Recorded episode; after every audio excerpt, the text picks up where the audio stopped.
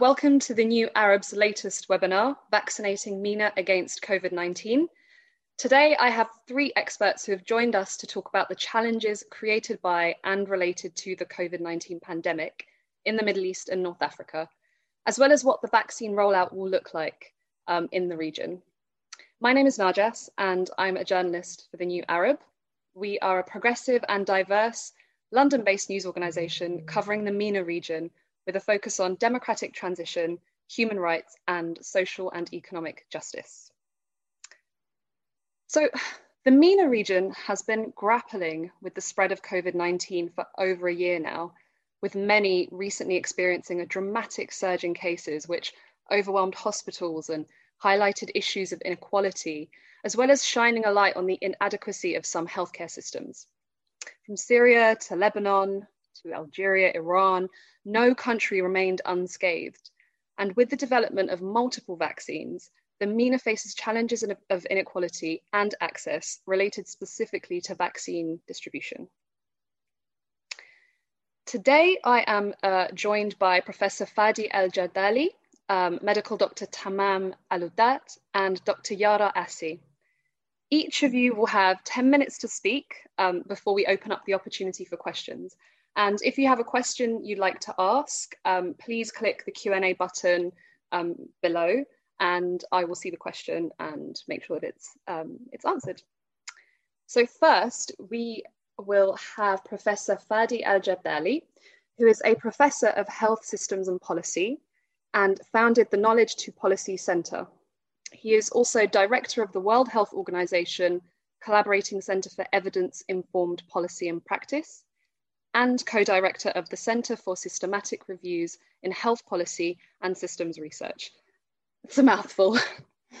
so I guess the first um, kind of couple of questions I would like you to answer, Professor Fadi, I guess what is the state of healthcare systems in the MENA and how have they been challenged in the recent pandemic? Thank you so much, and welcome everyone, and thank you for uh, for having me today in this uh, in this uh, webinar.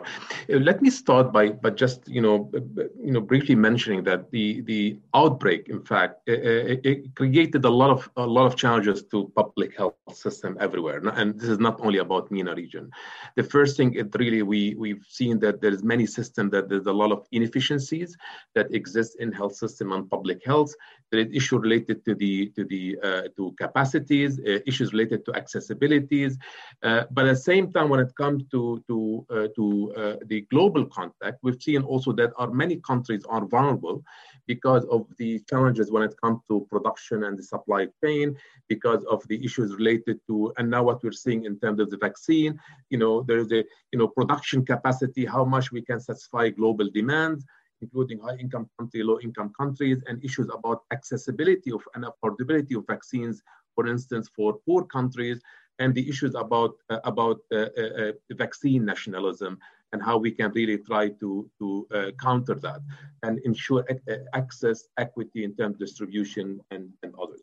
Now, I wanted to mention that really we're talking about a pandemic that has been really you know the world has not been prepared to and, and you know and and the MENA region is no uh, no exception now we what what i wanted to mention that the the so I know that there's a lot of debate now about, about vaccines and, and readiness, but I want to mention that really the, there is a lot of, of areas within the public health system that we need to actually maybe put more, uh, more uh, uh, light on this. And one of the things that I think policy consideration that we have to keep in mind, particularly now that we're talking about vaccination, you'll see that a lot of debates now changing from, from how to to respond to COVID-19 and now how to really address vaccination. But we've seen many, many public health systems, including in the region, issues about, about planning, uh, coordination, uh, uh, regulation. Uh, I think it's very important. The issue about the chain management capacity of the workforce, human resources, uh, funding, and how we can really support resources, particularly high income, low income, health literacy. We've signed a major issue, by the way, and, and this is something that we need, we can discuss more. Surveillance. So, so what I'm trying to say, there are really fundamental, fundamental challenges that public health system in the region, in the region, was was challenged, challenged about. Now, the, the other thing I want to mention also that that uh, one of the uh, one of the uh, so the first part that yes, many public health systems in the region were not prepared as any other uh, countries. Some countries are really trying to address some of the inefficiencies and deficiencies by, by doing a swift response and policies and regulation. Other countries are being challenged by limited resources. But I want to mention really that the issue about, about, the, uh, about the race, which is global race, when it comes to vaccine and, and how we are looking at, at vaccine nationalism. I think this is very challenging in MENA countries. Many of the MENA countries are low middle income countries. They have some challenges. I mean, the Gulf countries aside, but there is really an issue related to the, the, the nationalistic approach to look at, at, uh, at this. Besides, you know, given that there is a lot of political, a political element to that, the issue about vaccine diplomacy, we're starting to see that in our, in our system and what that means as well to health system uh, capacity, what type, which country is providing vaccine to which country, what are the the uh, you know facilities are really provided. We started last year by mass diplomacy, mass diplomacy. Now we're seeing mass, you know, uh, vaccine diplomacy. China's efforts in terms of to, to frame itself as a solution. That's why maybe again doing some arrangement with some of the of the countries that are having some good political relationship with in addition to other Western countries. So what that means to the region, we're seeing that many of the countries, and I'll give you example, of example, in Bahrain, in Egypt, in in uh, in uh, in uh, in uh, Saudi Arabia and Kuwait, uh, you know, many of them they already started. So they already started the vaccination, despite many of the challenges that they have in the health system. Some other countries are really late. Even in Lebanon, we still haven't haven't received even vaccines. Uh, uh, Morocco still uh, still hasn't received vaccine. Sudan still not haven't received vaccine. Same thing in, in Syria, same thing in Tunisia. You see there's really quite challenges, and not to say about the type of vaccines ordered. So the type of vaccine ordered can tell you, you know, uh, something about vaccine diplomacy and how Western countries are using it in order to actually provide it. So, so I want to mention one thing about you know the equity part. We have an issue about coverage and equity, and and you will see if you see wealthy nation, in fact, representing 13% of the world population, have so far already uh, cornered more than 51% of the promises doses of COVID-19 vaccine, more than 51%. So which means that this is really creating huge, huge uh, inequities. Now I know WHO and COVAX and Gavi is really trying to address that in terms of risk pooling and risk sharing. But this is very important. The, the other thing I want to mention about MENA, many MENA countries, uh, they have challenges when it comes to uh, uh, vaccine deployment, whether it's really about the uh, resources that are really there, lack of transparency and communication, health illiteracy. Even many people still know that do we need to take vaccine or not? Is it really beneficial? Is it risky? There is a lot of awareness needs be related to that. And the out-of-pocket payment for that, because vaccine is a public good, but I can tell you the black market already starting to happen in some of the low middle income countries. So, so there are, so I wanted just to mention that there are uh, several challenges when it comes to uh, public health systems. Uh, in addition, in addition, what would it take now that governments start paying attention uh, to, to some of the pressing priorities and diseases beyond COVID-19? What's happening now with this crisis in, in the Middle East? Most of countries have diverted political and financial attention from other health priorities. And, and we, this is a region that is really a significant burden of disease when it comes to non-communicable diseases and others. And, and my worry as well, and this is one of the hidden challenge in public health, that also there's really some some health priorities and and and diseases that are not being really uh, uh, you know uh, provided the support required despite the the pandemic. So inequity, a public health infrastructure that is really quite weak, health system that is really quite challenged, a lot of inefficiencies, but at the same time, a lot of focusing on nationalism when it comes to you know solutions, uh, uh less solidarity, less cooperation to a certain extent, and and and more uh, more inequities. Thank you, uh, Fadi. That was um, very broad um, and extensive, um, and uh, I guess my one quick question before we move on is. Um, what is the role of state and non-state actors in uh, vaccine rollout? Um, and maybe a brief example uh, in relation to maybe Lebanon. Um, but I realize the time is quite short, so if you can condense it into maybe one minute, that would be awesome. Yeah. So I wanted to say this is a very important question about the state and non-state actors. Many in, in many countries in the MENA region, uh, particularly low middle income, uh, more, little, uh, low and middle income countries, the state is weak. The the the the you know it's fragile and, uh, and the governance is weak, which means that the non, non-state actors, including the private sectors, has a very important role to play. Now, what we've seen from this crisis is that unfortunately many of the private sector, they are still seeking profit out of this. And that's why you'll see many private hospitals, even in Lebanon, accepting even yet COVID-19 patients, although they have, they have capacity.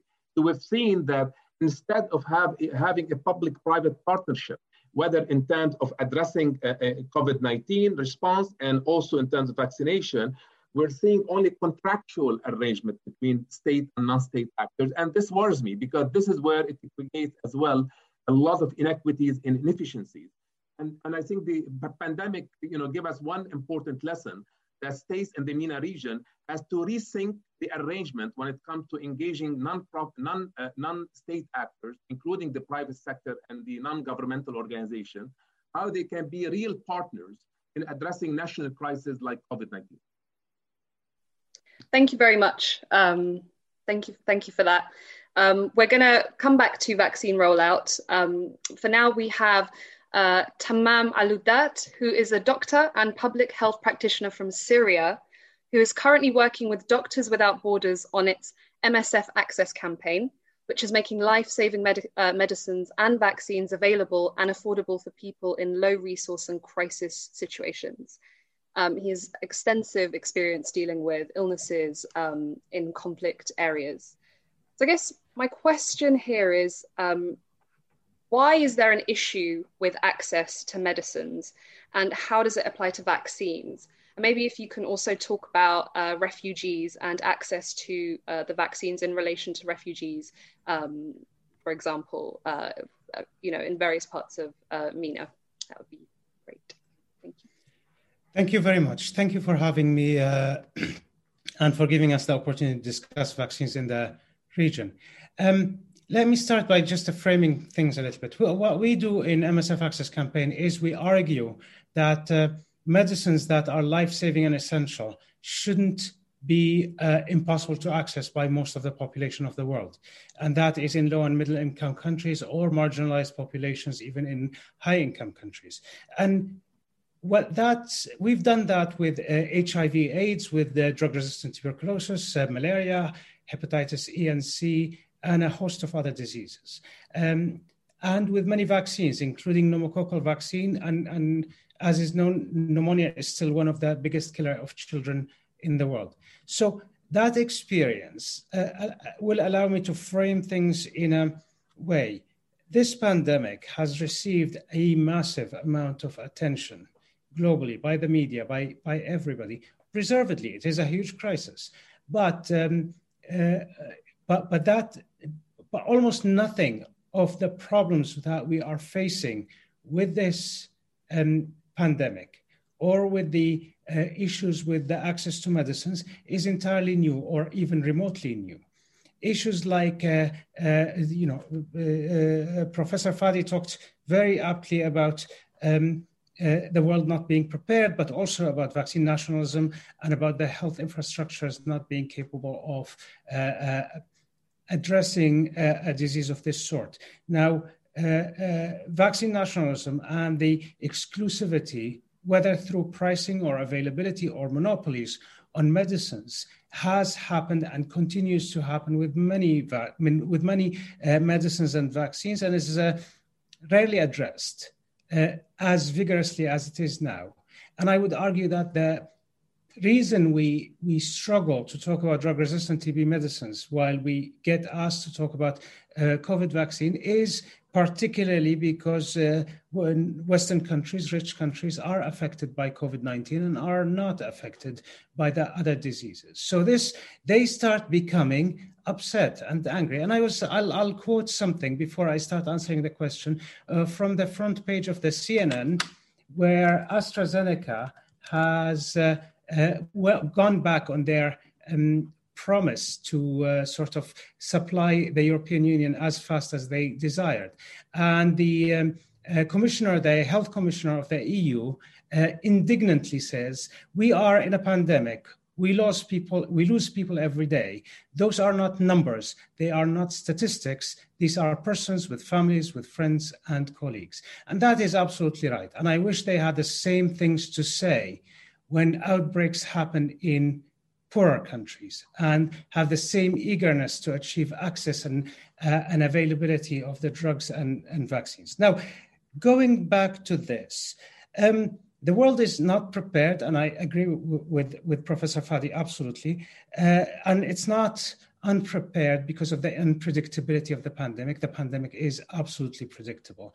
We've seen uh, the um, H1N1 in 2009. Since 2005, there was an H5N1. Admittedly, both are influenza uh, um, outbreaks, but there has been extensive work on pandemic preparedness for the past 15 years. To reach this stage and be this unprepared is is uh, is mind-boggling.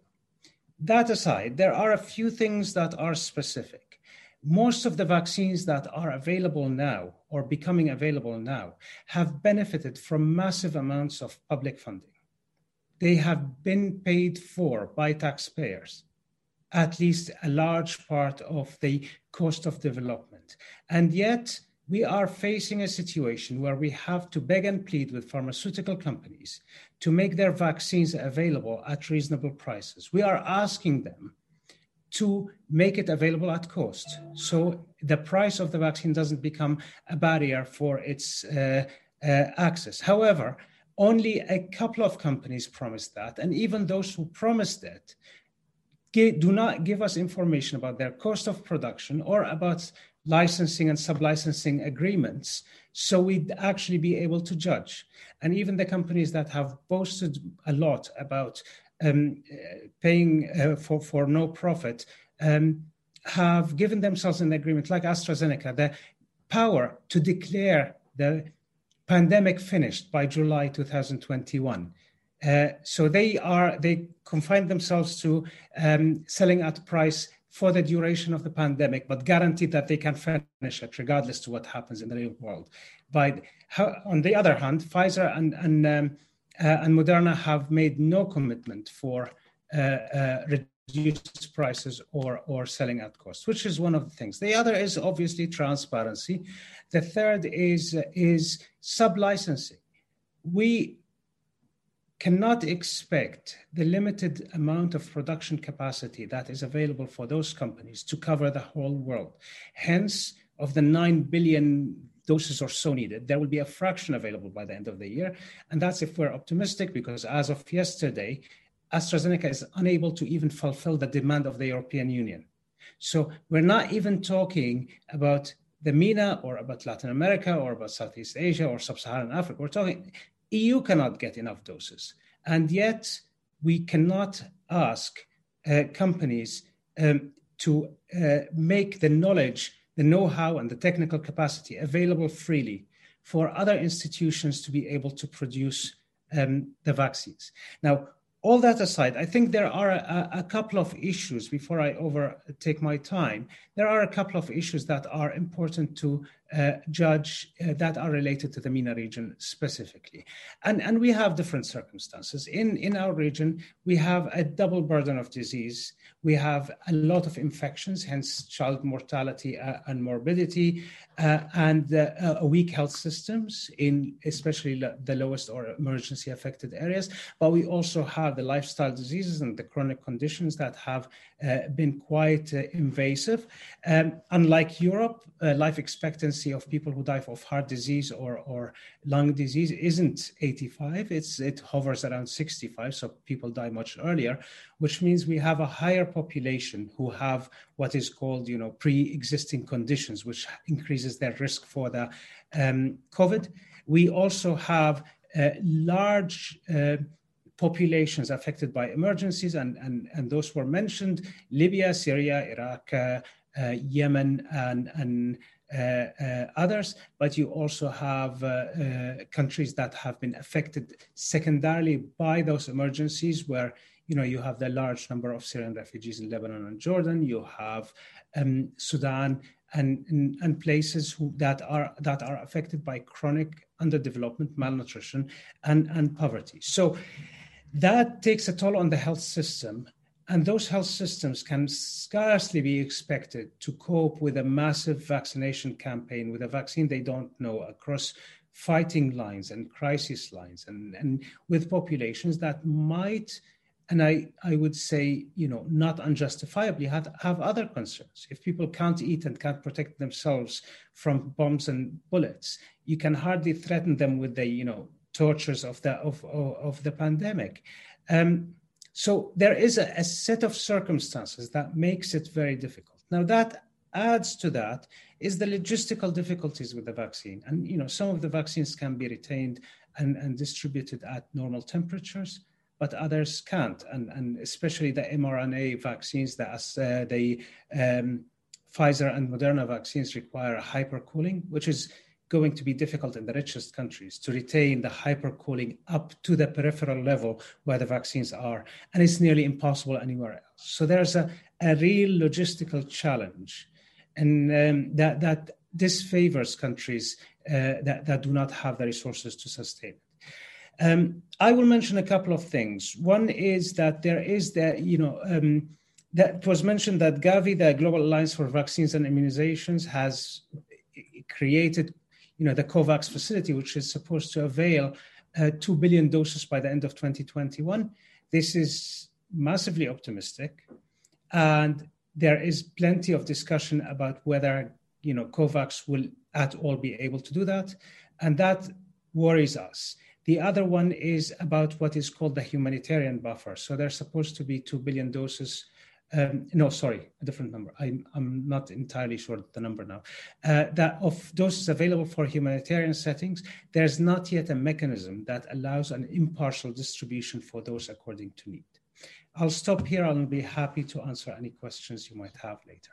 Thank you. Thank you very much. Um, there's certainly, yeah, so many challenges um, in term, and in terms of inequality across the board, um, which we'll get we will get back to um, to talk about that in, in just a moment. Um, so finally, we have Dr. Yara Assi, who is a postdoctoral scholar at the University of Central Florida and is a US Fulbright Scholar to the West Bank her research agenda focuses on global health and development in fragile and conflict affected populations, and she has presented at multiple national and international security, um, general health, and women in healthcare. Uh, Dr. Yara, with your regional focus, how endemic, given a pre existing healthcare system that's been depleted uh, by decades of occupation? And also, how has Israel made it hard for Palestinians to respond to the pandemic? uh, including. Are we all frozen or is? Uh... I think we uh, same here. Since we're we're live, how about how about Yara? You start answering while uh, Narjas sure, manages to come back. Yes, uh, hopefully she comes back soon. Yeah, so um, I, I, think I, I, I, understand the gist of her question specifically about um, vaccinations in the Palestinian territories and Israel's responsibility to do so. So um, thank you to Narjas and to the. Sorry about that. I don't know how much you got. Uh, my internet broke up. Oh, it's okay. It's so okay. sorry. I'll, I'll just, uh, did you get my questions? Yes, I did. Okay. Um, Please continue. So I think I think Palestine makes a really great case study to examine in detail some of the issues that my colleagues have been discussing, you know, more broadly across the region. Um, so for your uh, viewers who are a little less familiar with the on the ground reality there, I thought I would start by discussing the basics of the Palestinian health system prior to COVID 19, because I think it provides some really important context. So, after decades of occupation by first the Ottomans, then the British, Jordan, Egypt, and then now Israel starting in 1967, there really was no formal health system in the Palestinian territories. Uh, with the Oslo Accords in the mid 1990s, the Palestinian Authority was established, and with it, the Palestinian Ministry of Health. So it's, it's quite a young agency. Along with this agency, you have other health providers for Palestinians, such as the private sector for Palestinians who can afford it, uh, UNRWA for registered refugees, and NGOs that provide various services to usually distinct populations. So it's a very fragmented health system in general. So there's large areas of overlap. And then there's large gaps in coverage, especially for poor Palestinians, those living in rural parts of the West Bank, and essentially for all in the Gaza Strip. So while health indicators have increased in the past several decades, as we've seen across, you know, less developed countries, um, the Palestinian Authority has been successful in some public health efforts, like basic vaccinations. But every analysis of this health system emphasizes the significant barriers posed by blockade and occupation. So it's important to emphasize here that Palestine is not a state. Uh, it was recognized as a non member observer state by the UN in 2012. This is the same status afforded to the Vatican. It does not have control of its borders, it does not have an autonomous government, and the Palestinians are subject to Israeli movement restrictions on all goods and people. Even travel within the West Bank is tightly monitored and constricted checkpoints, the separation wall, the settlement infrastructure, etc. So nothing, not even medical supplies, enters the West Bank or Gaza Strip without approval from and coordination with Israel. At the beginning of the pandemic, this was even true for ventilators and testing kits that were being donated by humanitarian actors. Um, Palestinians are not permitted to build an airport, so they cannot import medical goods or the vaccine directly. And with um, budget shortfalls and electricity cuts, they don't have the cold storage facilities we were just talking about that are needed to store these very delicate vaccines, I think, with the exception of maybe one facility in Jericho. Um, the largest component of the PA, the Palestinian Authority's budget, which is, of course, very dependent on foreign aid, is security coordination with Israel and more than double the amount that is set aside for public health. So I say this to make clear that these issues have existed for as long as most Palestinians have been alive. And so when COVID 19 entered the picture, no one should have been surprised by the outcomes we've seen. Um, so, despite statements by some Israeli ministers and legal scholars, it's also important to note that almost every international body and state, including Israel's own Supreme Court, continues to recognize that the West Bank and Gaza Strip are occupied by Israel. Um, so this brings us into, of course, the Fourth Geneva Convention, which mandates responsibilities of an occupying power towards an occupied population. And these are broad obligations and burdensome obligations because, right, military occupation is not supposed to last 50, 60 years. Um, this includes specific provisions for public health, hygiene, medical supplies, and these duties are not displaced by humanitarian aid and no agreement between the occupied and the occupying power removes these protections. So the, the main uh, justification I hear about um, that the PA should be fully responsible for this is, of course, the Oslo Accords, one of these agreements. Um, often they're referring to Article 17, which regards health, which states quite broadly that powers and responsibilities of health will be transferred to the Palestinian side, and that the Palestinian side will apply the present standard of vaccination to Palestinians, um, which they have done.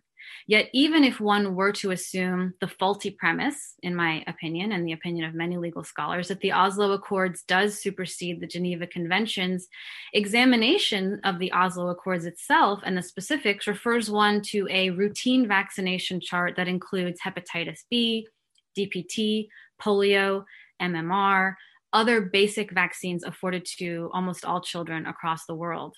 Um, with regard to pandemics and epidemics, specifically, the two parties must coordinate. And further, uh, of course, politically, it's important to note that the Oslo Accords, again signed in the mid 1990s, was meant to be part of an interim agreement that would lead to a political settlement within five years. And this has uh, admittedly not occurred, I think, to say the least. Um, another justification offered for the lack of Israeli coordination is that the PA didn't ask. So I find this interesting for a few reasons. One, I can't think of any other legal obligation that is dependent on the non dominant party asking for compliance. And two, we all knew in April of last year of 2020 that we would need a vaccine to get out of this lockdown cycle. So coordination efforts between Israel and the PA should have started then. If Israel had offered in earnest to work with the PA and the PA rejected this, then the PA should be criticized. Um, indeed, you know, conflicting statements and press releases from the Palestinian Authority, uh, various members, has um, painted a really confusing picture to global audiences. So, just as Israel does not get to pick and choose its legal obligations, nor does the PA. The PA's existence is justified by the Oslo Accord. So that puts it in a strange position in wanting to both posture as a functional government, but under a reality where they don't have the funds, power, or control over their state to actually serve as one. Um, and let's also remember that Palestinians have not voted for their leadership in nearly 15 years. And public polls have shown for many years that Palestinians are not happy with their leadership. So the lack of any positive change in this conflict since Oslo makes clear, you know, why this is the case. Um, so now with the specifics of COVID, you know, Israel is reporting that it's vaccinated nearly 30% of its population. This far outpaces any other country on earth, including the UK, Germany, France, the US, across the board. And in fact, they're moving to vaccinate 16 to 18 year olds now to allow them to return for school for exams. Um, meanwhile, the latest reporting that I've seen, and this may have changed, indicates that Palestinians have only received 100 doses total so far. They're waiting uh, for a donation from Russia from its vaccine. Um, and they've worked out deals with other pharmaceutical companies and through the COVAX program that we just heard. But a week ago, the Palestinian Minister of Health said she hoped the vaccines would arrive, quote, in the first quarter of the year. So, no real date on when the vaccines are coming. And the COVAX shipments um, are not expected to arrive until mid year. So, that would put us in the summer. So, this is in the context of more than 176,000 cases and nearly 2,000 deaths throughout the Palestinian territories. Um, the World Bank estimates that the Palestinian GDP could dip by up to 35% as a result of this virus. Health officials throughout the Gaza Strip and the West Bank have been warning of imminent collapse, overwhelm, burnout, um, and overwhelmed facilities for months.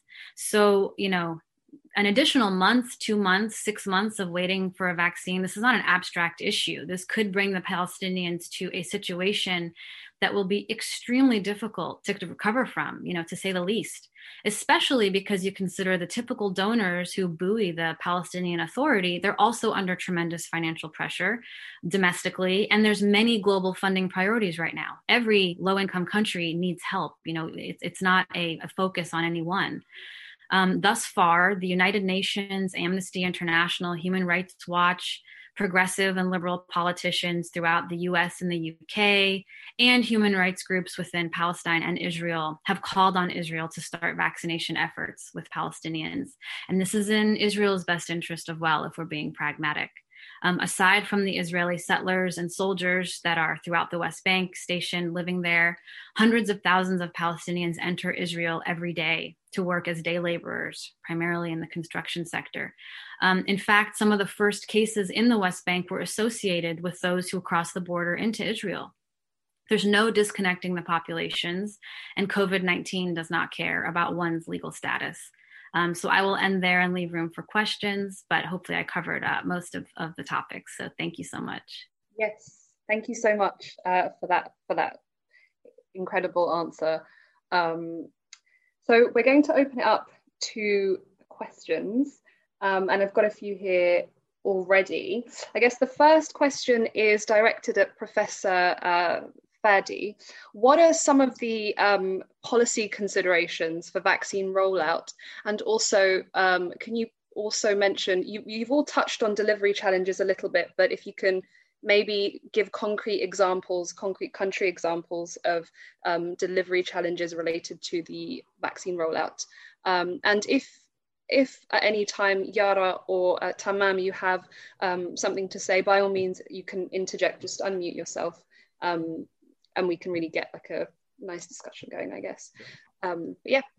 Sure. So, so uh, thank you. Uh, so let me just uh, yeah, uh, quickly just mention before I go to question, if you allow me. And I think one, I mean, based on what what I think from the three interventions, I, I just wanted to mention that I think we're witnessing we're witnessing, uh, you know, uh, more of a of a, a, a moral failure at the at the global governance when it comes to you know to health and public health and, I, and we've seen it at different level. I think uh, you know Dr. Tammam mentioned very clearly in terms of you know pharmaceutical companies how I mean the whole model of research and development even failed uh, the R&D system. How we do that, how we fund pharma pharma. Uh, uh, you know, you know, if even if you look at at, at SARS and and and MERS uh, before, even Ebola and Zika and the vaccine that stopped later on because there was no demand. I mean, the the the uh, the SARS and MERS and the argument that if we continue, we if we continue at that time to invest in 2015, 2016, would have been at a better stage of actually being ready for for a better vaccine. I mean, so, so the model, the pharma model, also there is a, but also there is a failure at the level exactly what what Dr. Yara mentioned when it comes to, as I mentioned, the you know vaccine nationalism, how we're thinking about it, and how we are really it's in in in. Uh, the issue about equity and access and and uh, discrimination, I would say, is really very clear. So I wanted to mention there is a moral failure, and at the level of international organization, whether whether uh, UN institution and other, they they have really a certain challenge of actually bringing everybody when it comes to global solidarity around that. Now, when you go to the question about the about the policy consideration, I think one of the one of, and it, uh, the policy consideration differs whether this is really a high income country and a low income country. I think this is we have to to. But if we want to go into the details, and I tell you, one of the men one of what we have seen, for example, the case of Lebanon, that in fact Lebanon was not ready even to sign with Pfizer. That there was no legislation or law that in fact addressed liability. And Pfizer put it as a condition: we will not send vaccine to Lebanon up until we have a legislation or law that actually more more address the issue about liability, which means that the Lebanon, the government of Lebanon, should take responsibility for any side effects that will come from vaccine that at some point at the level of experimental vaccine, particularly at the level of phasing. So that's that's the issue about legislation. What what the, the issue about the how we will actually address and how we're gonna who's gonna be get vaccinated first or not and the criteria is being used. I tell you, there is some differences across countries related to that. The issue about storage capacities in the country when it comes to Pfizer, how much the, the uh, you know, the uh, how much uh, in terms of, of uh, storage, in terms of temperature uh, versus Moderna versus other other type of vaccine. This is also an issue. The issue about who's going to actually more of, a, of oversee the whole deployment uh, process in a country that is really quite weak in terms of infrastructure what is the, the fate of the remaining population that is not part of the uh, uh, phase one uh, vaccination? How are we going to address vulnerable people, underserved areas, refugees? This is also a big issue about it. How are we going to protect the public from the black market and the and the side deals? So, so there's a lot of policy consideration.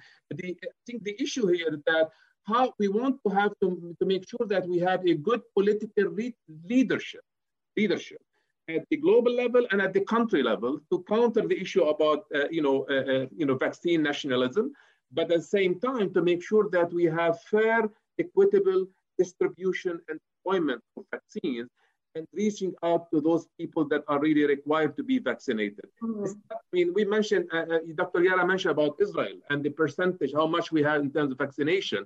And in fact, if you look at who are, who are they vaccinating, uh, they are vaccinating even age group that is not a priority now to be vaccinated. And this is very important. At the same time, the trade-off that there are other vulnerable people at certain age group that have chronic diseases that are elderly, they are supposed to be given the priority uh, uh, in comparison. So there's a big, big trade-off here, and this is the issue about about equity and equity, inequity, and that's why I'm, I'm saying we have a moral moral failure, ethical failure. Thank you, uh, Fadi. We've got another question here for Yara. Can wealthy Arab states or UN organizations do more to bring the vaccine to Palestinians? Um, hmm. I, I suppose the answer is yes, but we have to remember a, you know, nationalism is real. And so they're going to prioritize their own citizens and b you know i know the pa has been reaching out to all its usual donors and uh, you know the, the the infrastructure that has supported them in the past but regardless everything again that enters palestinian land must be coordinated with and approved by Israel. So even these um, efforts where the PA is trying to exercise some autonomy, even in receiving donations, they ultimately don't have the final say. And then the logistic issues that you bring up, will not be you know these these are issues that needed to be addressed decades ago. How do you get to rural villages in the west bank? How do you get the approvals to enter the gaza strip? The gaza strip has no cold storage facilities. How so what? Do we have to bring in vaccines and vac you know do mass distribution the same day? Um, you know the getting the vaccine in the country is one problem but then you have the existing public health infrastructure. And unfortunately there's nothing these external states can do except for push for um, you know an end a political a just political resolution to this conflict. And that won't happen in time for adequate distribution unfortunately. Thank you for that. Um, I have one question for uh, Tammam, uh, and I guess this kind of feeds into uh, what Yara was saying about um, maybe the role of the UN, but also what would you say is the role, if any, of humanitarian agencies in vaccine rollout in relation to you know things like the humanitarian buffer for vaccines? Um, if you can talk about that in relation to particular countries in, in the MENA region, that would be really good. Uh, yes, thank you. There are many inaccessible populations affected by emergencies in the MENA region. So, and here let's let's just uh, mention something clearly. Of course, there uh, known and acknowledged humanitarian actors are usually UN agencies and uh, large uh, international NGOs. In, in the MENA region, we have seen over the past decade now many, many national and local NGOs or groups or um, entities that have provided a large part of the humanitarian and medical action, especially in the most conflict affected areas. So if it wasn't for them, it, the access by international humanitarian agencies is, is severely restricted.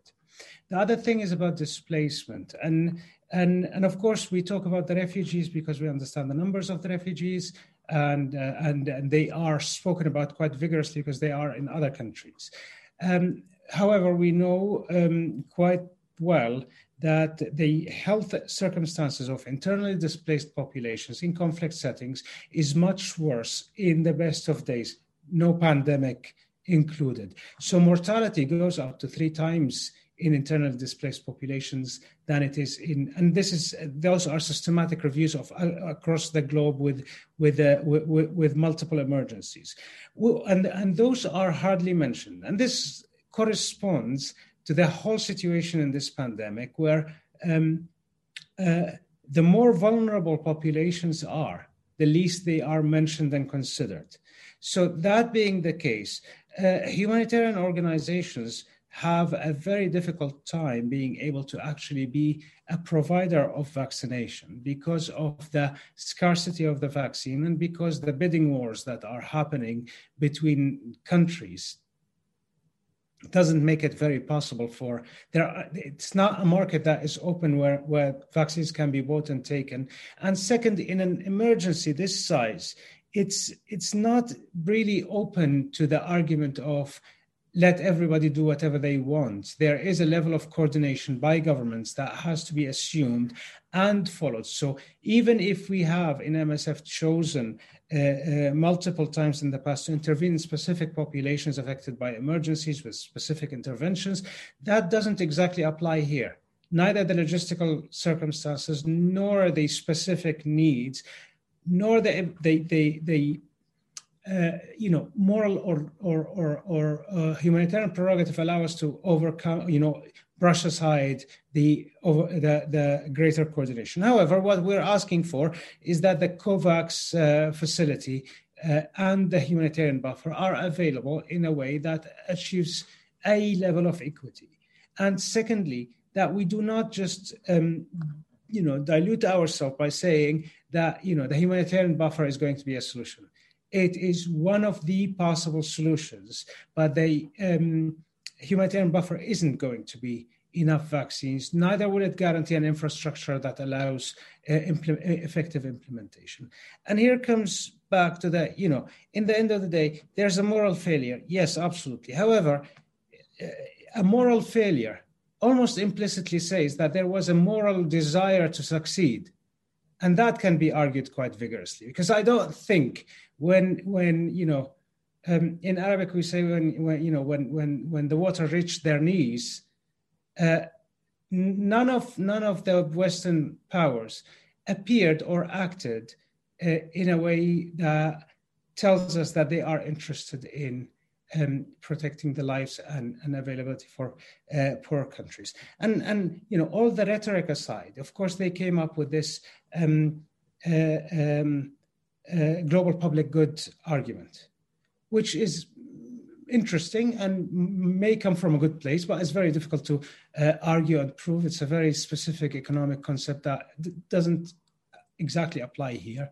And we're sitting and arguing about semantics when, you know, vaccine is actually not reaching. When we have a possible solution that is legally possible, logistically possible, like a, a waiver that was demanded by India and South Africa on the intellectual property of vaccines and medicines related to COVID 19, uh, uh, it is vigorously opposed mostly by rich countries who, want, who care more, who appear to care more about protecting the profit of their companies than they are about protecting lives in poor countries. So it, it's it's a moral failure. It's a logistical difficulty. It's a pandemic. It's not it's not never going to be easy to handle.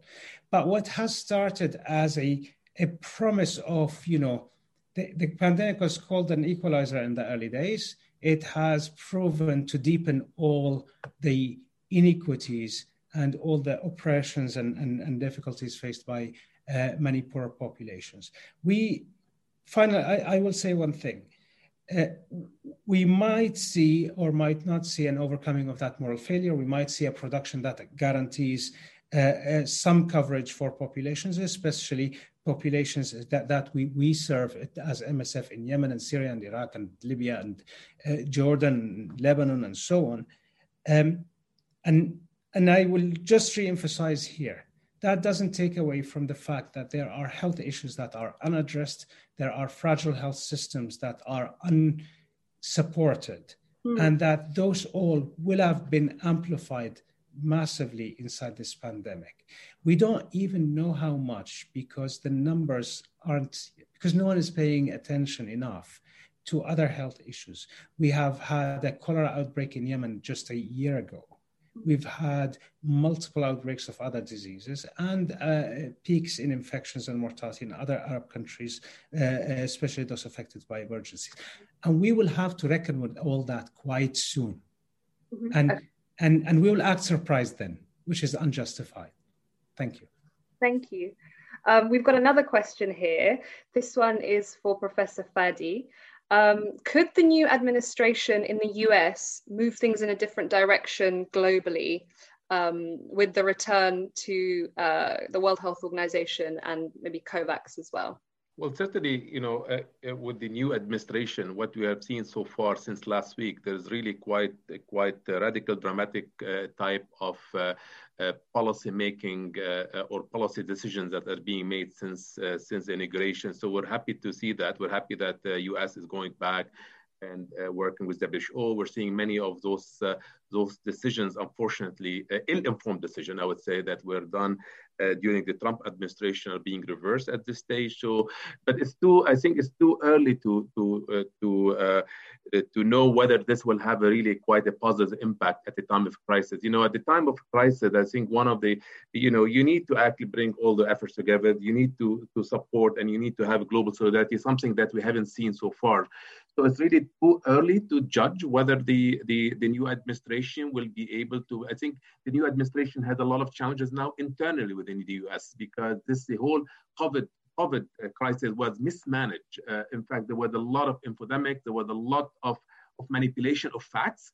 And it's interesting that, you know, coming from President Biden in the inauguration speech, when he said that we will give power to the science and we will actually give power to the fact, and we will not accept manipulated facts uh, from the, uh, from now on when it comes to dealing with with health and addressing COVID-19.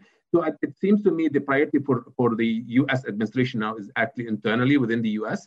But certainly, I see I'm very optimistic, uh, and some of the decisions that have been made, uh, uh, you know, last week uh, since last week is quite promising. but we it, it's too early to actually to, to see the result of that. Thank you very much. Uh, we've got one question for Yara.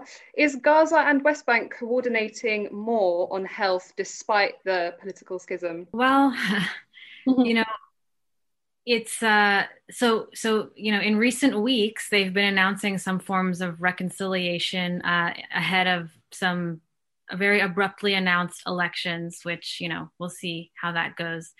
Um, you know what's interesting is that in a lot of the PA, the Palestinian Authority's statements, there's very little mention of Gaza or coordination with Hamas, which is the governing body of the Gaza Strip. Um, even with the uh, Russian uh, donation of their vaccine, you know, while there were certain permissions that had to be uh, approved to get it into the West Bank, even higher approval from the Israeli Prime Minister's office is needed to get those into the Gaza Strip. So, um, I mean, the PA has very, very little role in that. I mean, the PA is struggling in its own territory. Um, I, I, I, mean, I hope that there's some form of of, of political um, reconciliation. But again, you know, when you have these decades of political problems, they are not going to be fixed in days or weeks in time for. I mean, the pandemic is happening. It's been happening for ten months. So um, again, without without a political settlement, a political resolution to the entirety of the conflict, the PA is admittedly very limited in what it can do in Gaza. I'm sure, you know, there's always behind the scenes negotiations between the three parties, the PA, Israel, and Gaza, that are not made public we, because we see the outcomes of them, especially when there's active conflict. Um, but public statements have still made the, the two territories seem quite separate, um, which is really worrying for the Gaza Strip uh, because they are, you know, 50% unemployment, very high poverty, very high food insecurity. Again, with all the vaccine distribution issues, um, and the PA is just not the authority that is able to manage or handle those crises. Thank you. Um, there's a question here um, for Tammam. Uh, are Russian Chinese vaccines an alternative uh, in the region? Um, and also maybe touch on kind of vaccine diplomacy examples and the challenges related to related to that as well. So, um, are they an alternative? Uh, uh, you have two two issues to the, to this question. One of them is are they effective? Do they work? And the other is are they available? Can be can they be brought in? And for the first one, um, uh, there, the, you know, there are trials that are ongoing on the latest sta- la- later stages on all vaccines. None of the trials is conclusive, and just to be clear, none of the existing vaccines, American, German, uh, British, or or Russian, would have been approved has there been no pandemic. They are all approved on exceptional emergency basis for use in pandemics, which is a normal process. It's not it's nothing to scoff at, and there's a lot of data on them. Um, there is um, there is a, a lot of um, politically motivated rhetoric on all sides. If you read the news that you know in Arabic, and funny enough, in Arabic we have a lot of news that affiliate or empathize with different sides of, of the uh, global geopolitics. You'd you'd have different opinions depending on what which websites you read. There is uh, there are trials that are uh, all of them uh, do not provide data that is publicly available and completely transparent. So what I would say is they, they, I don't know that any of them is worse than any of the others, and hence scientifically uh, having a vaccine that is undergoing trials, that it, there is some publication, some sharing of data, is almost certainly better than not having a vaccine.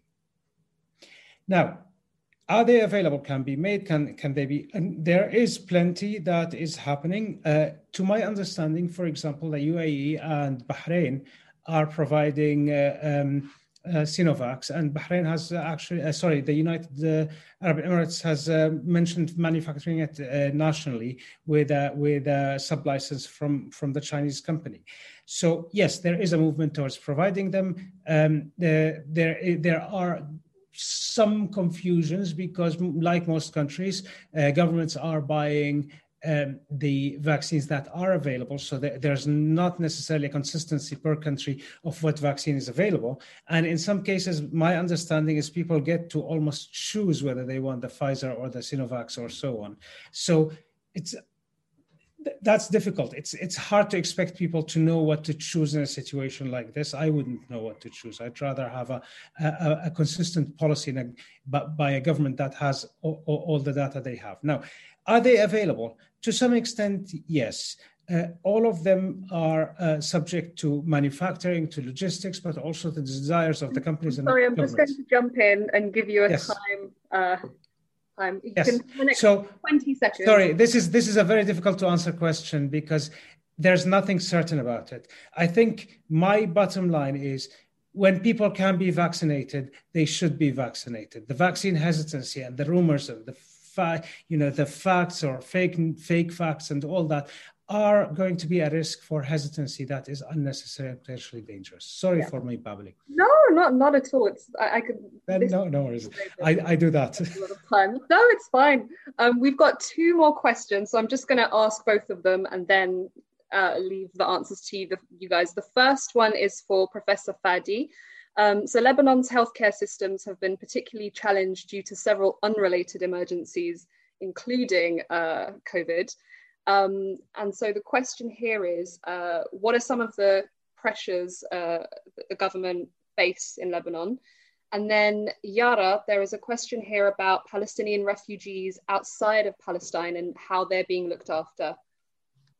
So maybe if we go with Professor Fadi first and then Yara. Yeah. So unfortunately, Lebanon was hit hard by so many different crises, not only by, by COVID-19, with the Beirut uh, explosion, with the devaluation of the currency, with the economic and the political instability, a lot, unfortunately, of challenges was crippled, in fact, the government uh, uh, uh of Lebanon. And, and uh, as we know, Lebanon is a weak state when it comes to governance, and there's a predominance of the private sector. So some of the challenges that we have that we have poor infrastructure and the public health system a limited investment done over the last many years. And I think they made the wrong political choice of not investing in public hospitals.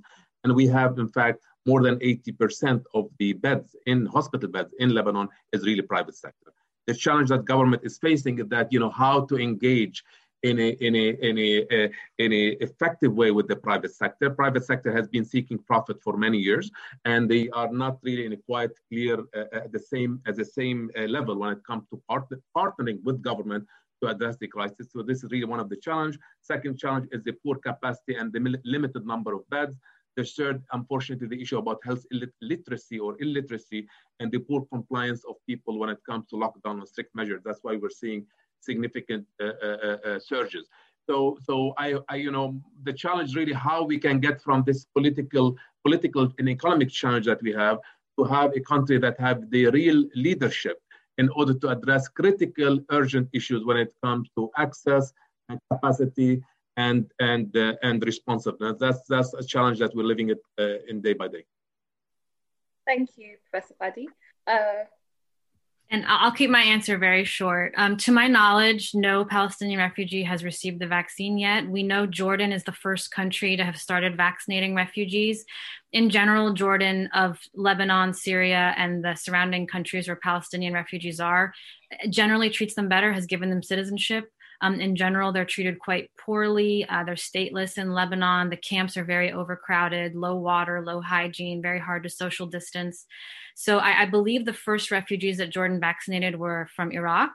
Um, so you know the the refugee question i think we could have a whole other webinar about who's going to vac who's going to assume responsibility for vaccinating refugees but for, from from my knowledge no palestinian refugees yet Thank you, Yara. We've got, sorry, one one more question. I'm going to squeeze it in. Uh, Professor Fadi, are um, civil society organizations doing anything about the, uh, the challenges you spoke of before in Lebanon? Yeah, uh, this is one of the major sectors that unfortunately there, there is a lot of untapped potential. Uh, I think the key that we've learned from this crisis of how we can uh, unlock the potential of the civil society groups. Uh, civil society and the uh, uh non-governmental organization uh, playing an extremely important role in terms of trying to address some of the unmet unmet awareness services or, or address some of the deficiencies and dysfunction the state has. The challenge that there are many of them are ill-resourced, ill-equipped. They depend on, on soft money and they are not really part, uh, a part and an important player in the health system and the public health system arrangement. Something that we need to keep in mind in Lebanon in, in terms of strategic uh, uh vision, that the COVID-19 help us realize that you know the state is cannot cannot meet all the needs of people.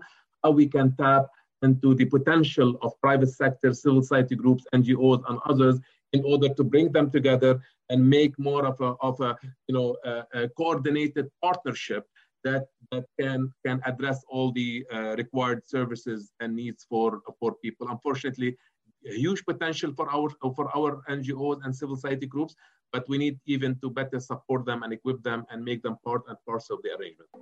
Very quick and condensed uh, answer. You still answered it wonderfully. Um, this is the end of uh, of our webinar.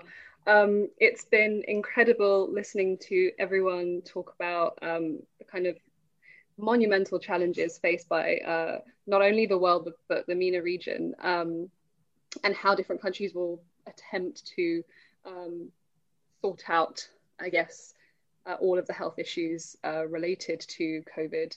Um, thank you so much for coming um, onto Zoom. Um, it's been it's been great, and hopefully we will reconvene at some point in the near future where we can hopefully talk about something to do with positive vaccine rollout in the coming months. Um, it's been great. Uh, I will see you soon. Thank you very Thank much. You. Thank you. Thank you for having so us. Thank you very much for Bye, having everyone. Bye.